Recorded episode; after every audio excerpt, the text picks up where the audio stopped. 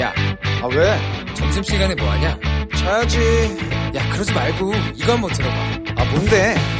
지금 당장 라디오를 켜봐 나른한 오후 깨울 시사 토크쇼 모두가 즐길 수 있고 함께하는 시간 유쾌하고도 신나는 시사 토크쇼 오태훈의 시사본부.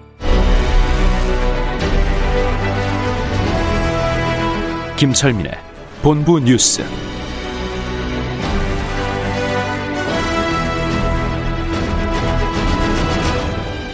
네, KBS 제1라디오 오태훈의 시사본부 2부 시작합니다. 이 시각 중요한 뉴스들 분석해드리겠습니다. 본부 뉴스, 뉴스의 핵심을 짚어주시는 분입니다. KBS 보도본부의 아이언민이라고 불립니다. 김철민 해설위원과 함께합니다. 어서 오십시오. 네, 안녕하세요. 김철민입니다. 사흘 연속 천명대가 네, 계속 오늘 나오고 있습니다. 1062명 확진자가 나왔습니다. 그래서 지금 사흘 연속 1000명대 뭐 이게 코로나 이제 국내 발생 이후 처음 있는 일이죠. 그래서, 그래서 지금 이 이제 사회적 거리두기 단계 조정 문제가 이제 계속 논란이 되고 있는데 이, 이 단계 조정의 핵심 지표가 네. 지역 발생 감염자 숫자거든요. 예, 예. 이게 지금 오늘 935명 정도 됩니다. 평균. 음. 그래서 이미 이제 처음으로 900명대 올라섰고 네. 그럼 3단계 상향 기준은 이미 이제 들어와 있기 때문에 음. 정부에서도 내부적으로는 올리는 방안을 검토를 하고 있지만 이게 이제 사회적으로나 경제적으로 피해가 너무 크기 때문에 또 여기저기서 전격적으로 뭐 내일 뭐다 3단계 하겠다더라 뭐 이런 뭐예 그런 근거 뭐, 없는 소문들이 막 가짜 뉴스들이 돌아요. 난무하고 있는데 관련돼서 이제 오늘 방역 당국에서 언급이 있었는데요. 네. 그 3단계 격상 여부를 결정하는 그 중요한 이제 개념적 기준이 현재 방역 통제망이 무너졌느냐 음. 또 하나는 현재 의료 체계의 수용 능력이 무너졌느냐 이 두 가지인데 네. 이두 가지 다 지금 버틸 수 있는 상황이다. 방역 통제망이 무너진 것도 아니고 의료 체계가 지금 붕괴된 것도 아니다. 그래서 지금 버틸 수 있는 상황이기 때문에 아직까지는 좀더 이제 그 확산 추이를 좀 지켜보면서 네. 어 이제 차분하게 결정을 하겠다는 거고요. 관련돼서 국무총리도 오늘 언급이 있었는데 정세균 국무총리가 오늘 관련돼서 언급이 있었는데 3단계로 올리면은 전국에서 200만 개에 달하는 영업장이 문을 닫아야 된다. 네. 피해가 어마어마하기 때문에 일단 이게 사회적인 공감대나 국민들 호응 없이 무작정 올릴 일은 아니다. 음. 그래서 일단 치밀하게 내부적으로 준비는 하겠지만 네. 그리고 3단계를 올려야 되는 시점이 오면 과감하게 올리겠지만 일단은 그뭐 당분간은 확진자 증가 추이를 좀 지켜보면서 음. 어 현재 방역망을 유지하면서 네. 이렇게 이제 그단 3단계 격상 여부를 신중하게 검토하겠다 이렇게 음. 밝혔습니다. 네. 단순히 단계를 올리는 게 아니고 3단계는 정말 특수한 상황이 되버리는 그렇죠. 거거든요. 다 이제 온 국민이 집안에 봉쇄되는 이런 상황이 오는 네, 거죠. 민간 기업 같은 경우에도 출근 같은 것 거의 다 못 하게 돼요. 네. 그러니까 필수 시설 제외하고는 다 재택근무를 해야 되는 다 상황이죠. 재택근무를 해야 되는 상황이기 때문에 최악의 쉽게 상황 단계까지 가는 거죠. 예. 그런 단계가 오기 전에 잘 대비를 해서 막아야 되겠죠. 그렇습니다. 자, 그리고 국민 건강 영양조사의 결과가 나왔는데 예, 예. 이게 뭐예요? 그 이제 연세대 강남 세브란스 병원 가정의학과 이주원 교수팀이 네. 그 지난 2007년부터 2015년까지 국민 건강 영양조사에 참여한 성인 네. 음, 가운데 이제 암이나 심혈관 질환이 없는 4만 2천여 명을 추적 조사한 결과가 나온 겁니다. 그래서 그 건강한 사람들 식습관을 조사한 거군요. 예, 그래서 네. 이제 그 이제 식사를 통해서 영양소를 섭취하는 비율과 사망률 관계를 이제 분석을 해 보니까 네. 그한 끼 식사에서 탄수화물과 지방, 단백질의 비중을 음. 5대 3대 2로 맞추는 게 장수를 위해서 가장 바람직하다는 결론을 내렸다. 이렇게 탄수화물이 5, 지방이 3, 단백질이 2. 아, 그래요? 예, 이게 이제 그 이제 사망률과 인과관계를 분석을 해보니까 대략 네. 한끼 식사에서 그 탄수화물은 한 50% 정도, 음. 그다음에 지방은 30% 정도, 네. 단백질은 20% 정도 구성을 해서 식단을 이제 만들었을 때 사망률이 가장 낮은 걸로 조사가 됐다 이렇게 밝혔습니다. 이게 데이터가 4만 명이 넘으니까 어느 정도 음. 신빙성은 있는데, 네. 근데 우리나라 성인들은 지금 한 끼 식사에서 섭취하는 탄수화물 비중이 네. 그 67%약 70% 가까이 되고, 음. 그 다음에 이제 지방이 약 17%, 그다음에 네. 단백질이 14%이 정도 돼서 탄수화물은 과다 섭취하고 네. 지방과 단백질 섭취가 부족 한 걸로 나타났습니다. 그래서 어. 실제로 이거를 이제 그 이제 그 이제 지- 각종 질환과 비교를 해보니까 사망률하고 비교를 해보니까 네. 탄수화물을 50%보다 적게 먹거나 음. 60%보다 많이 섭취하면 사망률이 1.3배 올라갔고 네. 지방 비중이 30%보다 낮으면 사망 위험이 1.4배 늘었고 네. 지방 위험이 40%보다 높아지면은 사망률이 3.3배 올라갔습니다. 어. 근데 단백질 섭취는 마- 적게 먹거나 많이, 많이 먹어도 큰 차이가 없었는데 음. 이 탄수화물이나 지방은 적정 비율에서 많게 먹거나 적게 먹으면 적게는 1.3배, 많게는 3.3배 이상 사망률이 높아진 걸로 나타났습니다. 그래서 네. 이제 연구팀이 제언을 하기를 그 탄수화물은 좀 줄이되 음. 그 섭취할 때는 통곡물 같이 이렇게 이제 복합 탄수화물을 섭취하는 게 좋겠고 네. 지방은 동물성 위주 포화 지방보다는 견과류나 생선 올리브유 같이 불포화 지방 위주로 섭취를 하는 게 바람직하다. 이렇게 해서 어. 어그 2007년부터 15, 15년까지 그 7년간에 걸친 그 추적 조사 결과를 발표를 해서 논문으로 발표를 했고 이 논문이 국제 학술지 영양 뉴트리션 최근호에 게재가 됐습니다. 알겠습니다. 5대 3대 2 탄수화물, 예. 탄수화물로 단백질 비율. 예, 지방 3, 단백질 2. 음. 성전환 하사의 강제 전역이 인권 침해라는 인권이 결정 나왔네요. 예, 이제 지난 1월에 그 이제 성전환 수술을 받은 변희수 하사가 그 군 인사법에 따라서 이제 강제 전역 조치가 됐죠. 네. 이거에 대해서 이제 그 인권위가 인권위 진정이 제기됐고 인권위 전원회의가 최근에 열렸는데 이 전원회의에서 그 변희수 전 하사에 대한 전역 조치는 차별이라고 이제 진정 사건이 제기된 데 대해서 논의를 했는데 차별과 인권 침해가 맞다 이렇게 음. 결론이 내려졌다고 합니다. 그래서 현재 군 인사법과 그 시행 규칙을 보면은 심신 장애 등급에 따라서 군인의 장애를 판정을 하고 네. 그다음에 전역 심사위원회 심사를 거쳐서 이제 전역 조치를 하게 되는데 에, 변희수 전 하사는 이 등급표에 따라서 이 이 성전환 수술을 했기 때문에 장애 3급 판정을 받아서 강제 전역 조치가 됐거든요. 음. 그런데 이제 국가인권위에서 판단을 하기를 이 자, 이 성전환 수술을 한 것은 심신 장애 개념에 포함이 되는 게 아니고 네. 이성 정체성에 따라 성전환 수술을 한 것이기 때문에 이, 이 심신 장애로 판정을 해서 전역을 하는 건 인권 침해고 차별이다 이렇게 음. 결론을 내린 겁니다. 그래서 이게 그 이 절차에 어긋나고 그다음에 이 법률을 과잉을 해석을 한 것이다 이렇게 이제 판단을 해서요. 오늘 이제 그 결정문을 냈고 국방부 장관하고 육군 참모총장한테 이제 제도 개선과 시정을 권고를 할 것으로 이제 이렇게 보인다고 밝혔습니다. 네. 아, 오거돈 전 부산시장 예. 지금 영장 심사 지금 받고 있고 이 예. 결정이 곧 나오겠네요. 예, 그러면. 이제 지난 6월에 이제 성추행 혐의로 영장이 청구됐다가 기각됐잖아요, 그때는. 도주나 증거인멸 우려가 없다 이렇게 이제 기각이 됐는데 그 이후에 이제 검찰이 보강 조사를 벌였죠. 그래갖고 그 기존의 성추행 말고 또 다른 성추행을 당한 여직원이 이제 있는 걸로 이제 확인을 했고 그다음에 그 성추행 의혹을 무마하기 위해서 이 여직원을 다른 데로 이제 발령을 내서 직권 남용을 했고 음. 그리고 추가 성추행 의혹을 제기한 일부 보수 유튜버들을 명예훼손으로 이제 오거돈 전 시장이 고발을 했거든요. 예. 근데 추가 성추행 의혹이 사실이면 이 명예훼손 고발이 무고다. 이래서 이제 이, 이 성추행, 직권남용, 무고 세 가지 혐의로 추가 기소를 했고 그래서 이제 오늘 그 부산지법에서 이제 영장 실질 심사가 오전부터 열렸습니다. 그래서 네. 오전 시장이 오전 11시쯤에 변호인 입회하에 이제 법정에 이제 부산지법에 출두를 했고요. 음. 그래서 뭐 출두를 하면서 뭐 특별하게 언급은 없었는데 새로 추가된 혐의들이 이제 구체적으로 뭐 이제 이 녹취록 같은 것들이 확보가 됐다고 그래요. 그래서 네. 어, 새로 추가된 혐의들이 위중하기 때문에 어, 영장이 발부될 가능성도 있는 걸로 이렇게 이제 보이는데 그 영장 발부 여부는 오늘 저녁 늦게쯤 아마 결정이 된다고 합니다. 결과를 네. 지켜봐야 될 것 같습니다. 알겠습니다. 본부 뉴스 KBS 보도본부의 김철민 해설위원과 함께 했습니다. 고맙습니다. 네, 고맙습니다.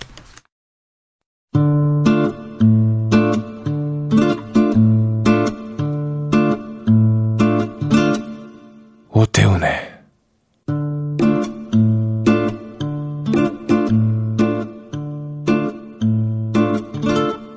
시사본부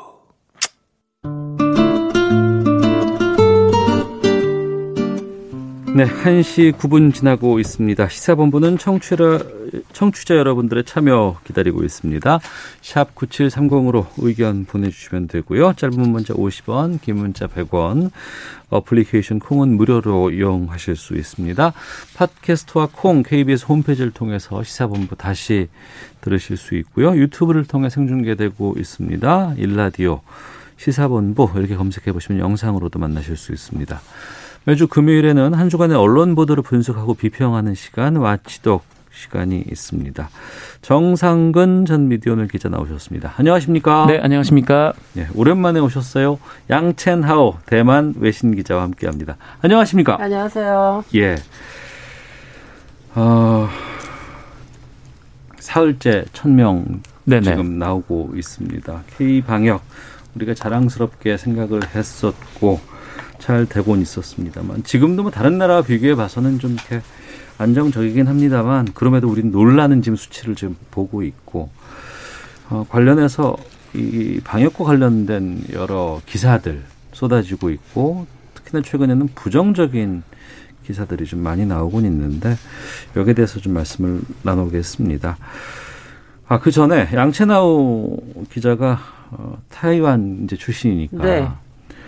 최근에 인터뷰하다 보니까 대만의 방역이 아주 훌륭하다더라 이런 보도들이 음. 또 나오고 인터뷰에서 또 야당 의원들이 많이 그 얘기하거든요. 네. 타이완 상황은 어떻습니까? 아, 우리 마지막 번터 확진자는 4월 12일에 나타났어요. 그 뒤에는 지금까지는 번터 확진자가 없어요. 그래서 250일 동안 번터 확진자가 없는 상황입니다. 음, 네. 근데 예. 문제는 네. 그 해외 유입 확진자가 요새 그 증가 추세가 좀 있어요. 음. 네. 어, 예를 들면 뭐 대만 구입 대만으로 귀국한 사람이나 아니면 그 대만으로 파견된 해외 노동자 음. 네, 이거는 어 대만 저, 대만 도착하면 그 14일 동안 네. 격리해야 하잖아요. 근데 예. 그 격리 수, 수치 규칙을 준수하, 준수하지 않으면 음. 방역에 어떤 구멍이 생기겠죠. 그래서 정부는 아직 안심할 수 없는 상황이라고 네. 어. 이렇게 국민한테 계속 이렇게 알리고 있습니다. 예, 중국 상황은 어떻습니까? 어, 중국은, 어, 요새 그 코로나 백신이, 백, 백신, 중국 국산의 백신이 나, 나오잖아요. 중국산 백신. 네, 그, 음, 지- 요새는 그 해외에서, 아, 음. 중국에서 이미 접종했는데 해외 네. 들어간 중국 사람들이 다시 확진이 받았다는 소식이 예, 전해지고 있는데요. 중국에서 음. 중국산 백신을 맞고 해외에 나갔는데 네, 해외에 나갔다고 보니까 거기서 확진 확진이 되더라. 네. 어, 그럼 백신의 효능이 좀 부족한 거 아니겠습니까? 네. 그리고 안정성과 효능은 다 지금 의심스럽죠. 어. 네. 어. 그러면 중국 사람들도 중국산 백신에 대해서도 좀 의구심을 갖고 있지 않을까 싶은데 정말 그래요? 네, 아, 지금 제가 중국 친구를 정말 알아보니까 네. 좀 걱정하고 있는 사람들이 꽤 많더라고요. 음. 그, 아, 그리고 접종, 그, 중국의 문제는 네. 그 백신 접종하는 거는 그 의료 보험이 부담이 안 돼요. 다 어. 자기 돈을 내야. 예, 어, 예. 그 제가 확인해 보니까 그 비용이 어 비용이 비용이 좀 좀어한한한 하나는 한 16,000원, 2만 원 정도. 어. 네, 그리고 백신은 두, 두 개 이렇게 맞아, 두 번을 맞아야 하잖아요. 예, 예. 그, 그, 이 비용은 중국의 빈곤층 어. 부담하기 좀 힘들어요. 그리고 그두 번 접종에 3만 원에서 한 4만 원 3만 정도가 드는데 네, 네. 빈곤층들은 이것을 내기가 쉽지가 않다. 네, 네. 그리고 어. 사람들도 이 백신의 효과 음. 그리고 안정성을 이심을 가지고 있어요. 그래서 네. 음, 감히 이렇게 가서 접종 저주는 안, 안 하는 사람이 꽤 많더라고요. 어, 그럼 하나만 더. 중국 관련해서. 지금 코로나, 우리도 3차 재확산 지금 하고 있고, 뭐 유럽이라든가 미국에서는 그 어떨 때보다 지금 확진자가 많이 나오고 있거든요. 네, 근데 중국은 초기에는 그렇게 많이 나오다가 잠잠했잖아요. 네.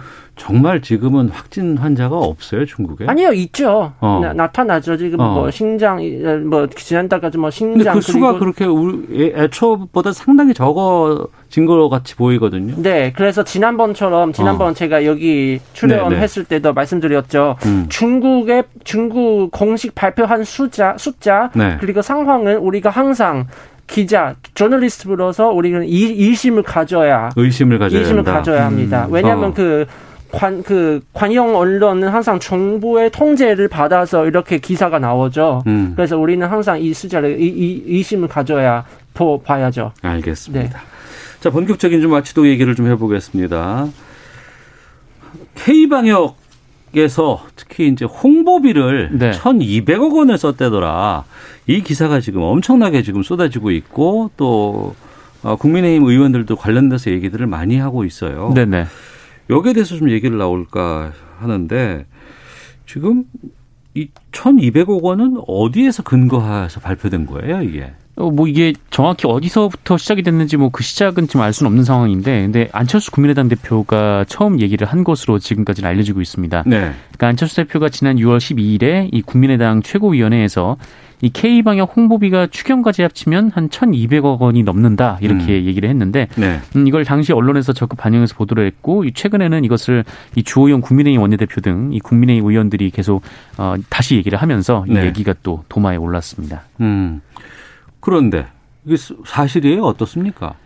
음, 그러니까 이게 1,200원이 어, 1,200억 원이 어떻게 계산이 된 것인가라는 거를 좀 찾는데 시간이 좀 오래 걸렸는데 이 네. 채널 A에서 관련돼서 보도를 했더라고요. 음. 그러니까 이 정부가 이 K 방역 세계화 사업 내역이라는 걸 작성을 했고 어, 여기에 보면은 이 개발도상 국가의 이 진단 키트나 마스크 같은 이런 좀 방역 물품을 그 무상으로 지원하는데 한 천억 원 정도가 들었다라는 예. 거죠. 예. 어, 그리고 이 비용을 그 지난 3차 추경으로 한 200억 원 정도 증액을 했는데 음. 이 야권이 주장 하는 이 1,200억이 이 두 예산을 합친 것으로 지금 그렇게 알려져 있습니다. 네. 어, 근데 어, 이 개발도상국의 이 방역 물품을 지원하는 게 이 공적 개발 원조 사업의 일환이거든요. 이거를 음. 이제 ODA라고 부르는데, 네. 그러니까 이 개발도상국 또는 이 개발도상국을 위한 국제기구의 이 선진국 정부에서 음. 이 자금이나 기술을 원조하는 거를 이제 ODA라고 불러요. 네. 근데 우리나라는 이 선진국 클럽인 이 OECD에 가입을 한 이후에 그 여러 분야에서 이 공적 개발 원조를 지속을 해왔었거든요. 그러니까 어.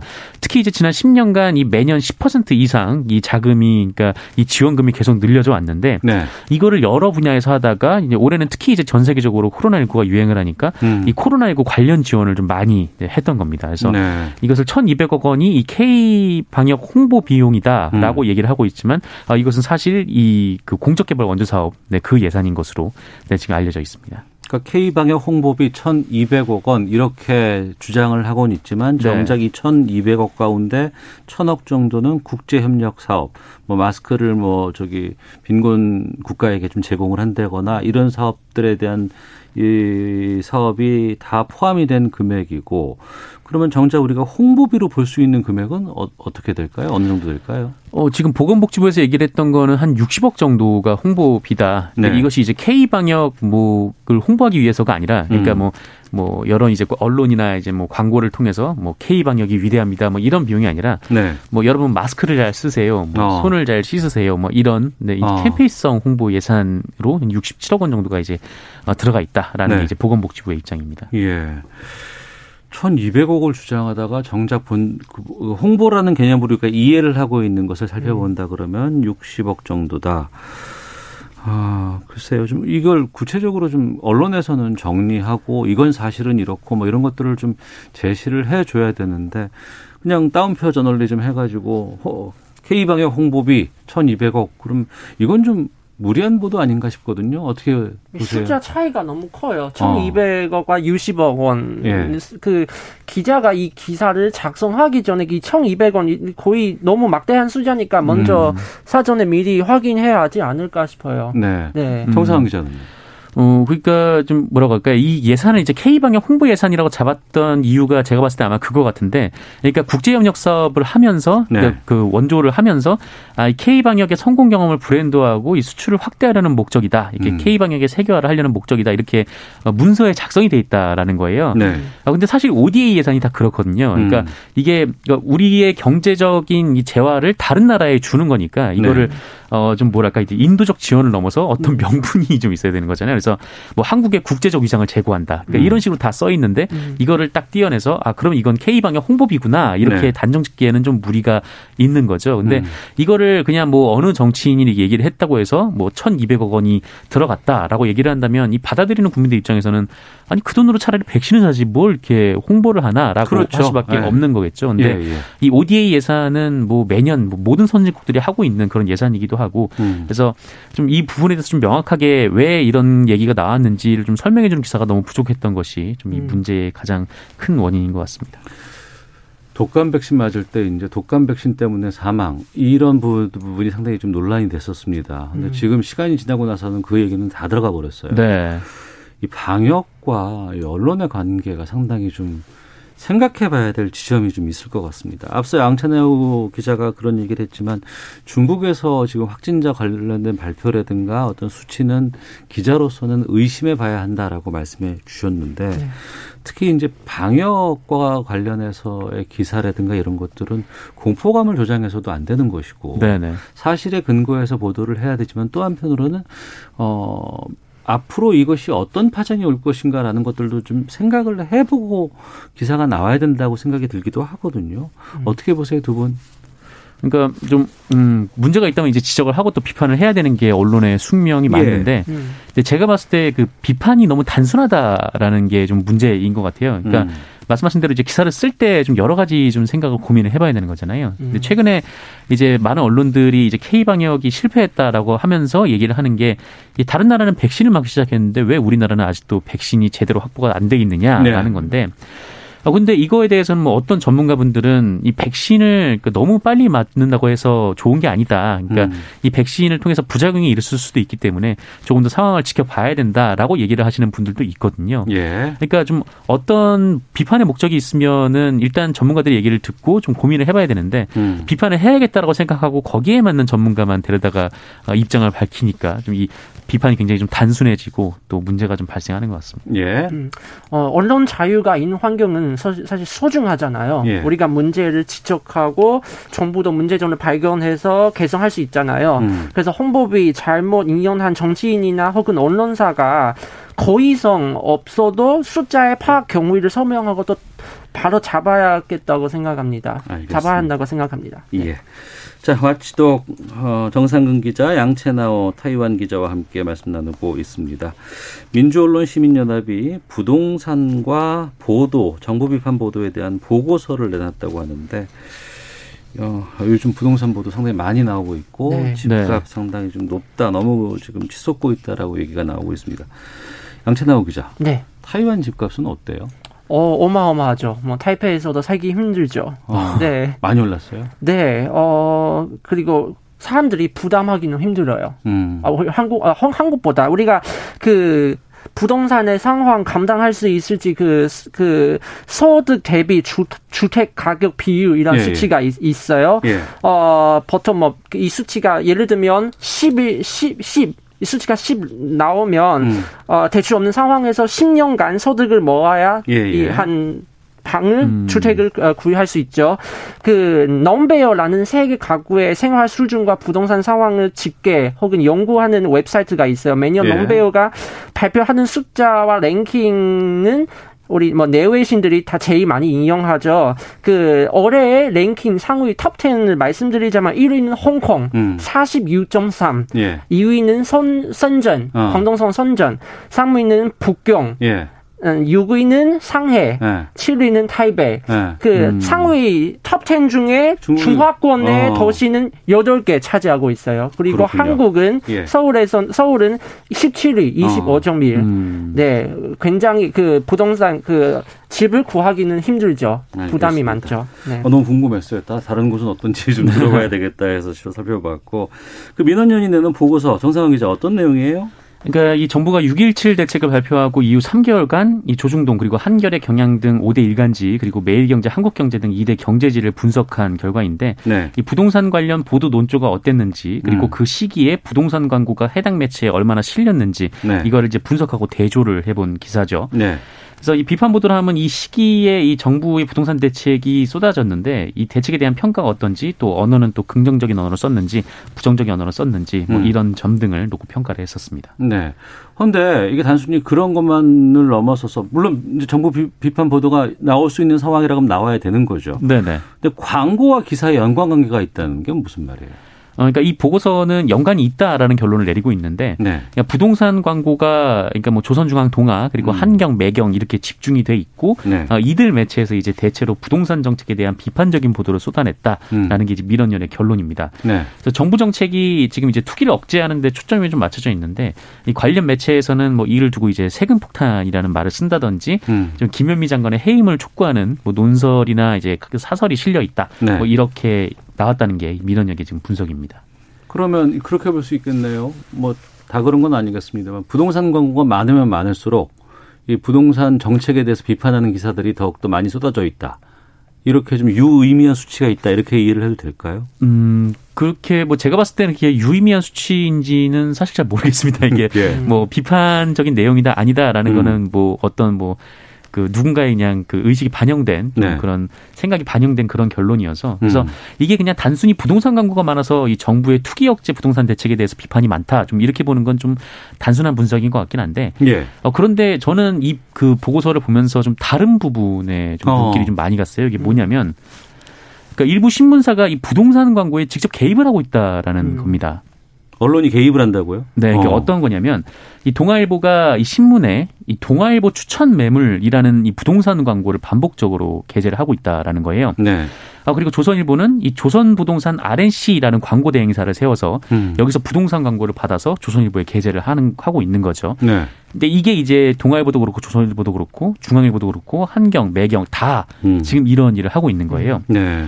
어 그러면은 지금 이제 언론이 부동산 판 한가운데 뛰어들어서 지금 장사를 하고 있다라는 음. 건데 어 그런데 부동산 정책이 이래야 한다 저래야 한다라고 언론이 얘기를 하는 거는 좀 제가 봤을 때 그동안 언론이 많이 비판을 했던 이해 충돌이 아닌가라는 아. 생각이 좀 들었던 거죠. 양채나오 기자는 어떻게 보십니까? 사실 정보를 비판하는 게 문제가 아니고요. 음. 외신 기자로서 저도 한국 정부가 계속 대책과 규제만 내고 네. 공급량에 대해서 신경 신경을 많이 쓰지 않은 것도 문제라고 봅니다. 예. 근데 한국의 메이저 신문사의 형태를 보면 어. 그 객관성이 사라지게 되고 마치 소수자 혹은 기득 이익자의 그런 입장으로 대변하는 음. 이미지가 생깁니다. 공중 아니면 공익성의 이익을 위해 비판하는 게 아니라 자기의 연관된 이익을 위해 비판하는 게 문제라고 봅니다. 음. 솔직히 모든 언론들이 광고 하잖아요. 또 네, 거기서 네. 수익을 좀 찾게 되고 음. 광고하고 언론은 또 뗄 수도 없어요. 참 중요한 부분이긴 합니다만 어, 이해관계에 따라서 기사를 낸다 이런 부분들이 우리가 오해하거나 아니면 그런 의심을 갖는다는 건 언론사로서의 상당히 좀 치명적인 수밖에 없거든요. 그렇죠. 그런 것들을 좀 불식시키기 위해서는 그 언론사 스스로가 좀 돌아봐야 되지 않을까 음. 싶습니다. 아 죄송합니다만 아니요, 시간이 많이 없어서 아, 네. 마치도록 하겠습니다. 죄송해요. 네. 예, 마치도록 정상근 기자, 양채나오 타이완 기자와 함께했습니다. 고맙습니다. 고맙습니다.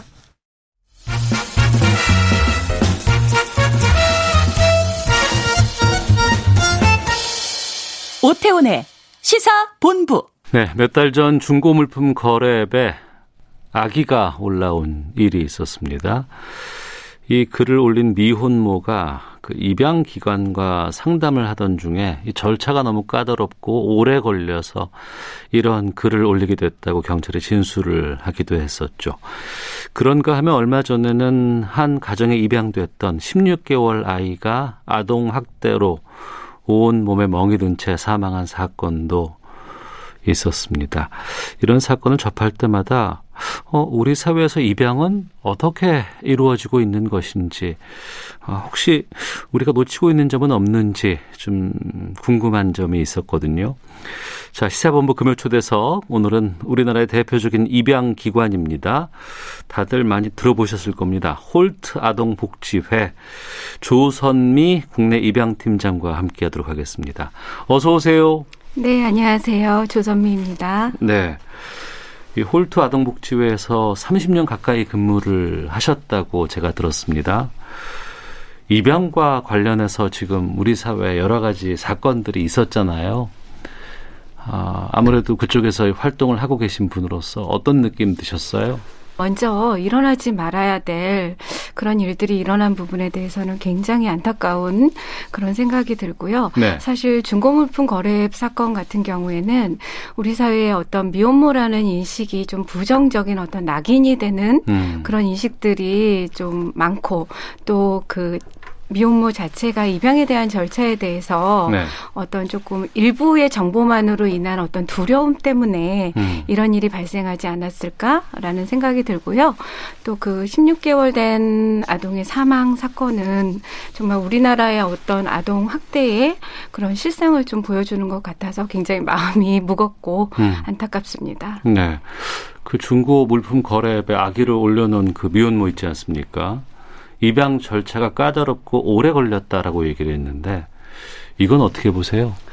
어, 사실 친생부모 입장에서는 음. 어, 입양 절차가 굉장히 까다롭다고 생각할 수 있어요. 저희가 네. 이제 2012년에 입양특례법이 전부 개정돼서 시행이 됐었고 거기에 보면은 이제 법원 허가제라는 거를 도입을 했어요. 그리고 네. 또 출생 신고를 해서 자신의 가족 관계의 아이를 등재해야지만 입양 절차를 진행할 수 있는 거죠. 음. 그러다 보니까 이제 여러 가지 어뭐 민원 서류상의 복잡한 부분 또 이제 절차상의 법원이다라고 네. 하니까 좀 두려운 부분 그런 부분들 때문에 이런 일들이 일어나는 것 같습니다. 그럼 이제 입양 과정에서는 법원의 판단이 있는 거군요. 네, 반드시 필수적으로? 있습니다. 어. 네.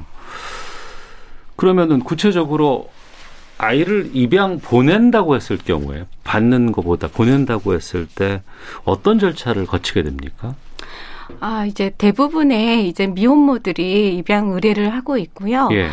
어, 출산한 후에 일주일간은 그 입양 아동 숙려 기간이 있습니다. 음. 정말 내가 이제 태중의 아이를 품고 있을 때 네. 입양을 결정을 하기는 했지만 여러 음. 가지 상황적인 부분으로 인해서 예. 그렇지만 이제 출산한 후에 또 마음이 변할 수도 있고 아이를 음. 직접 봄으로 인해서 조금 더 심사숙고할 수 있는 그런 기간은 한 일주일 정도 주도록 되어져 있고요. 그러면 네. 출산 전부터 입양을 하겠다고 마음을 먹는 경우가 상당히 있나 봐요. 굉장히 많죠. 왜냐하면은 이제 미혼모라고 어. 하면 은 예. 연령대가 이때 이- 일단은 10대 후반, 음. 20대 초반이 가장 많습니다. 네. 그렇기 때문에 어 일단 어떤 가정을 이룰 수 있는 환경적인 여건들이 허락이 되지 않으니까 음.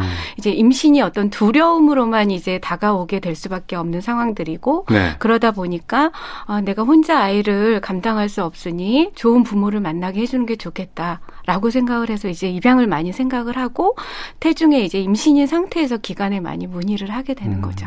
그런 걸 알게 된다 그러면 아무래도 출산할 때 마음은 좀 낫겠네요. 네. 어. 그래서 여러 정보들을 그나마 수집을 하고 알고 있으면은 조금 그래도 안정된 상태에서 출산을 하고 있다고 봐야지 되는데요. 예. 그러지 않고 정말 언론에 보도되듯이 음. 뭐 PC방 화장실에서 출산을 한다던가 집에서 혼자 출산을 한다던가 하는 경우도 왕왕 있죠. 네. 그러면 그 숙려 기간이 지나고 나면 네, 숙려 기간이 지나고 나면 네. 음. 입양 동의라는 과정이 있습니다. 이거는 어, 가지고 있는 친권을 이제 정지가 되는 효력을 발생을 할 수 있는 거고요. 네. 입양 동의를 통해서 기관에 아이를 입양을 의뢰를 하고 음. 그때부터 기관에서는 아이를 보호하면서 입양 가정을 찾기 위한 노력들을 하고요. 네.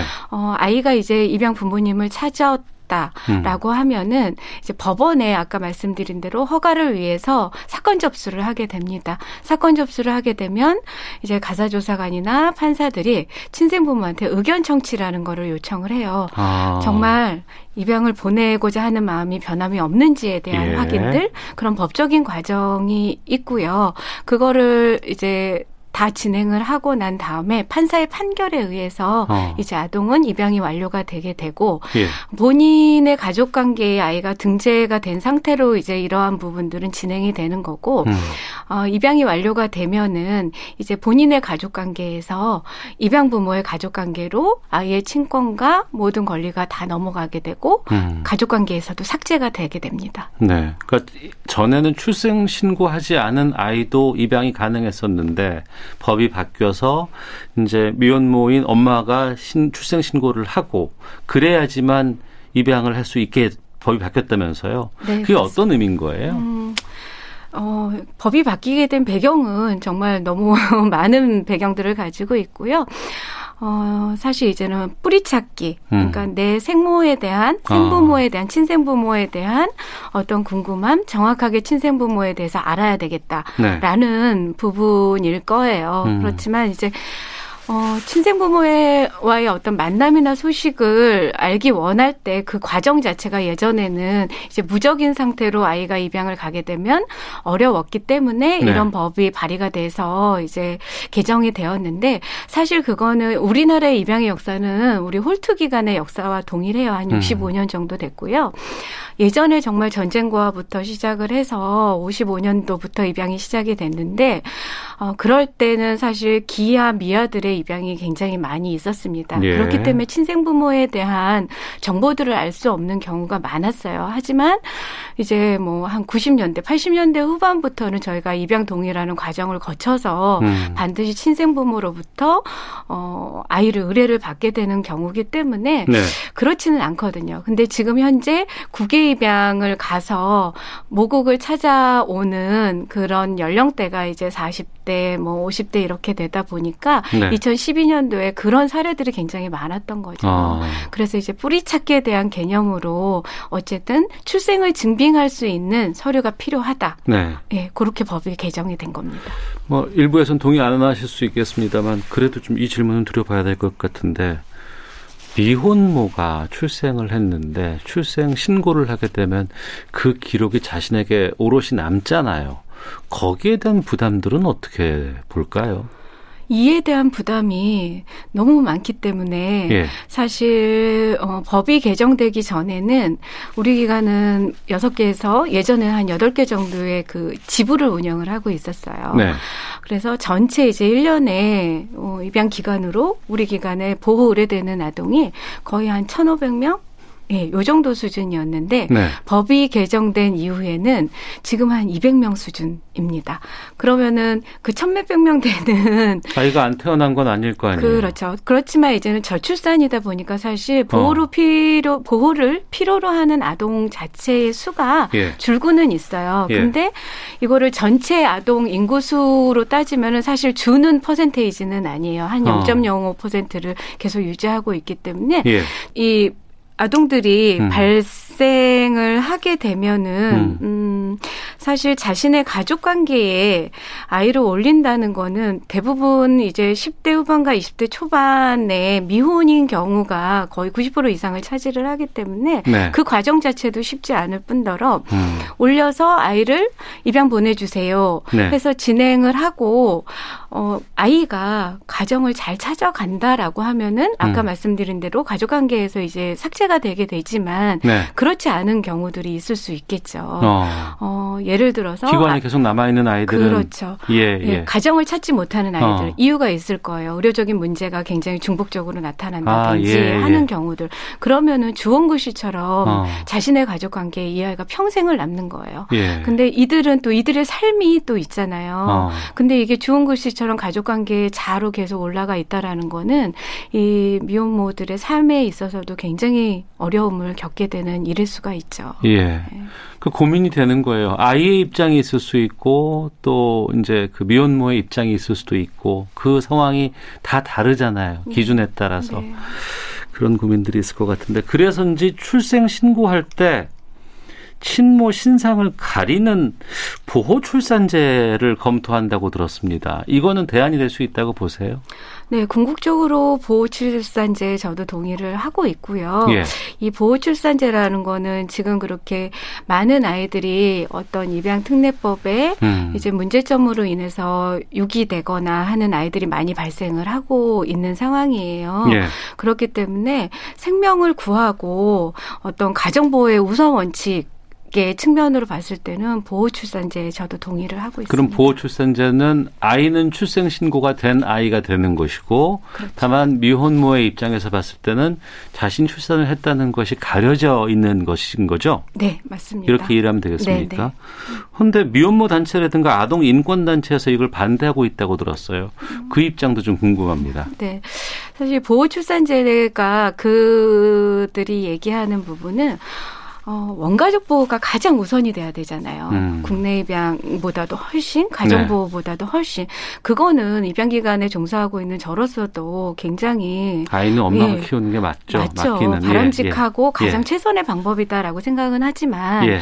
그렇지만 그렇지 못할 경우가 사회에는 분명히 존재하죠.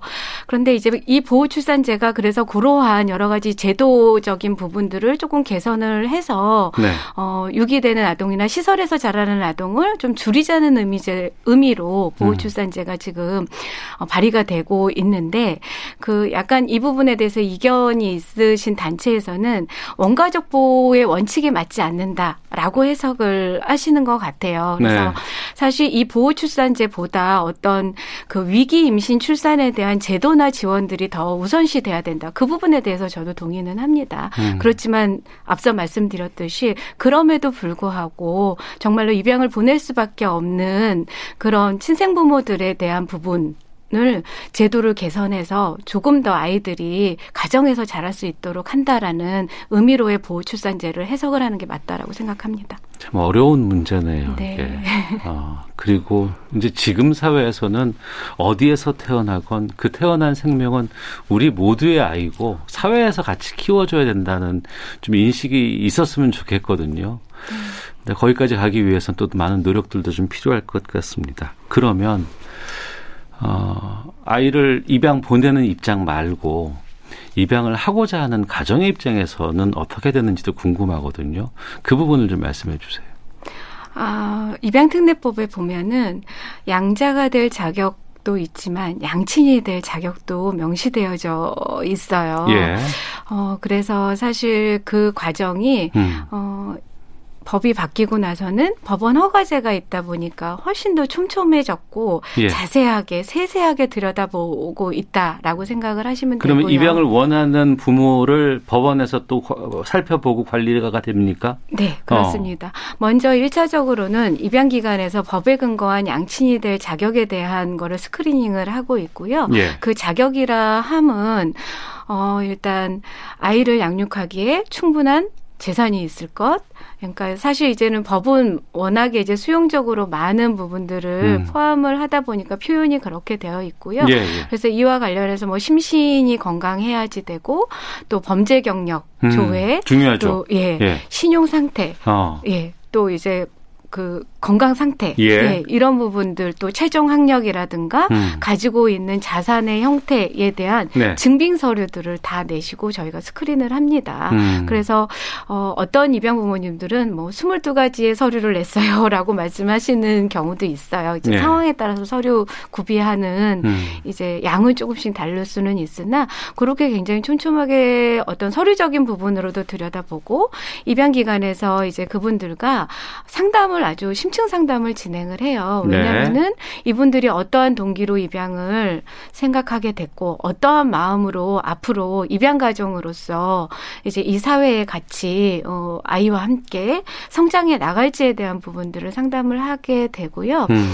어, 이런 과정들이 끝나면 이제 아동을 추천을 드리고 그 아동 을 입양 부모님께서 나의 아이로 받아들이겠습니다. 결정을 하는 게 아동 결연이라고 얘기를 하고요. 네. 아동 결연이 되면 법원에 음. 이제 사건 접수를 하게 되는 거예요. 네. 아이가 사건 본인이 되고 입양 부모님들은 신청인이 돼서 음. 그때부터 이제 법원의 진행 과정이 이루어지게 되고 통상적으로 법원에서도 사회복지사가 했던 과정을 가사조사관이 네. 거의 동일하게 합니다. 어. 예, 상담도 하고 가정 방문도 하고 해서 양육 상황도 어, 환경도 다 이제 점검을 하고 음. 동일하게 한 다음에 판사가 그러한 자료들을 다 보고서 판결을 하게 되는 거죠.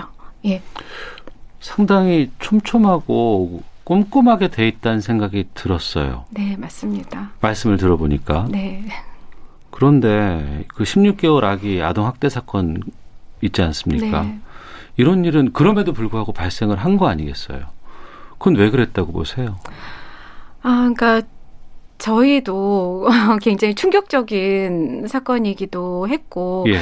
어, 그럼에도 불구하고 이제 이 아이의 입장에서는 정말 일어나지 않아야 될 일이기 때문에 그 안타까움과 그 아, 여러 가지로 저희가 많이 심리적으로도 네. 어려움을 겪고 우리가 무엇을 놓쳤을까? 음. 우리가 좀 더 어떻게 더 촘촘하게 할 수 있을까에 대한 고민들이 계속 지속적으로 지금 되고 있고요. 예.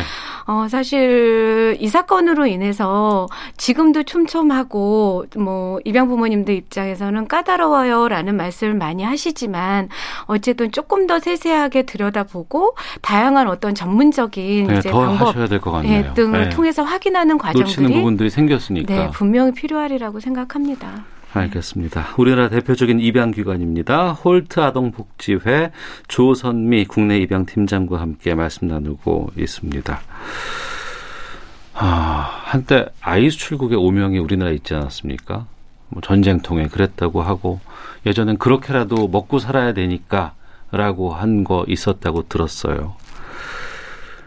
요즘은 어때요? 어, 지금 현재 국내 입양과 국외 입양이 1년에 합쳐서 한 700명에서 800명 네. 예, 정도 이루어지고 있고 예.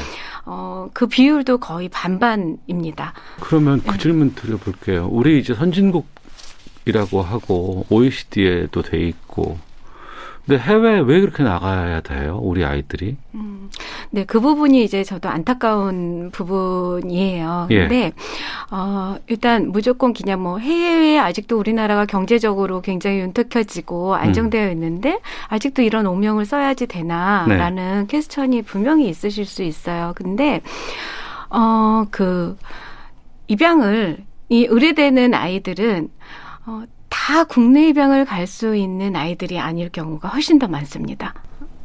그러니까 무슨 이, 뜻이죠? 그러니까 어. 이거는 왜냐? 국내 입양을 네. 원합니다. 하시는 분들의 80% 이상이 난임과 불임 을 경험하신 분들이세요. 예. 그러다 보니까 본인들의 상처나 어려움을 음. 겪으셨고, 그래서 최선의 방법이자 최후의 방법으로 입양을 결정하신 거고, 네. 어, 그래서 우리 가정에 건강한 딸아이가 있었으면 좋겠어요가 80% 이상이세요. 원하시는 아. 경우가. 그러다 보니까 이제 친생부모에 대한 이해도 분명히 이제 저희가 교육이나 입양. 과정을. 진행하면서 예, 예, 예. 어, 이제 뭐 많이 어, 드리기도 하지만 이게 맞지가 않는 거죠. 그러면, 네. 음, 건강치 못한 아이들도 있잖아요. 그렇죠.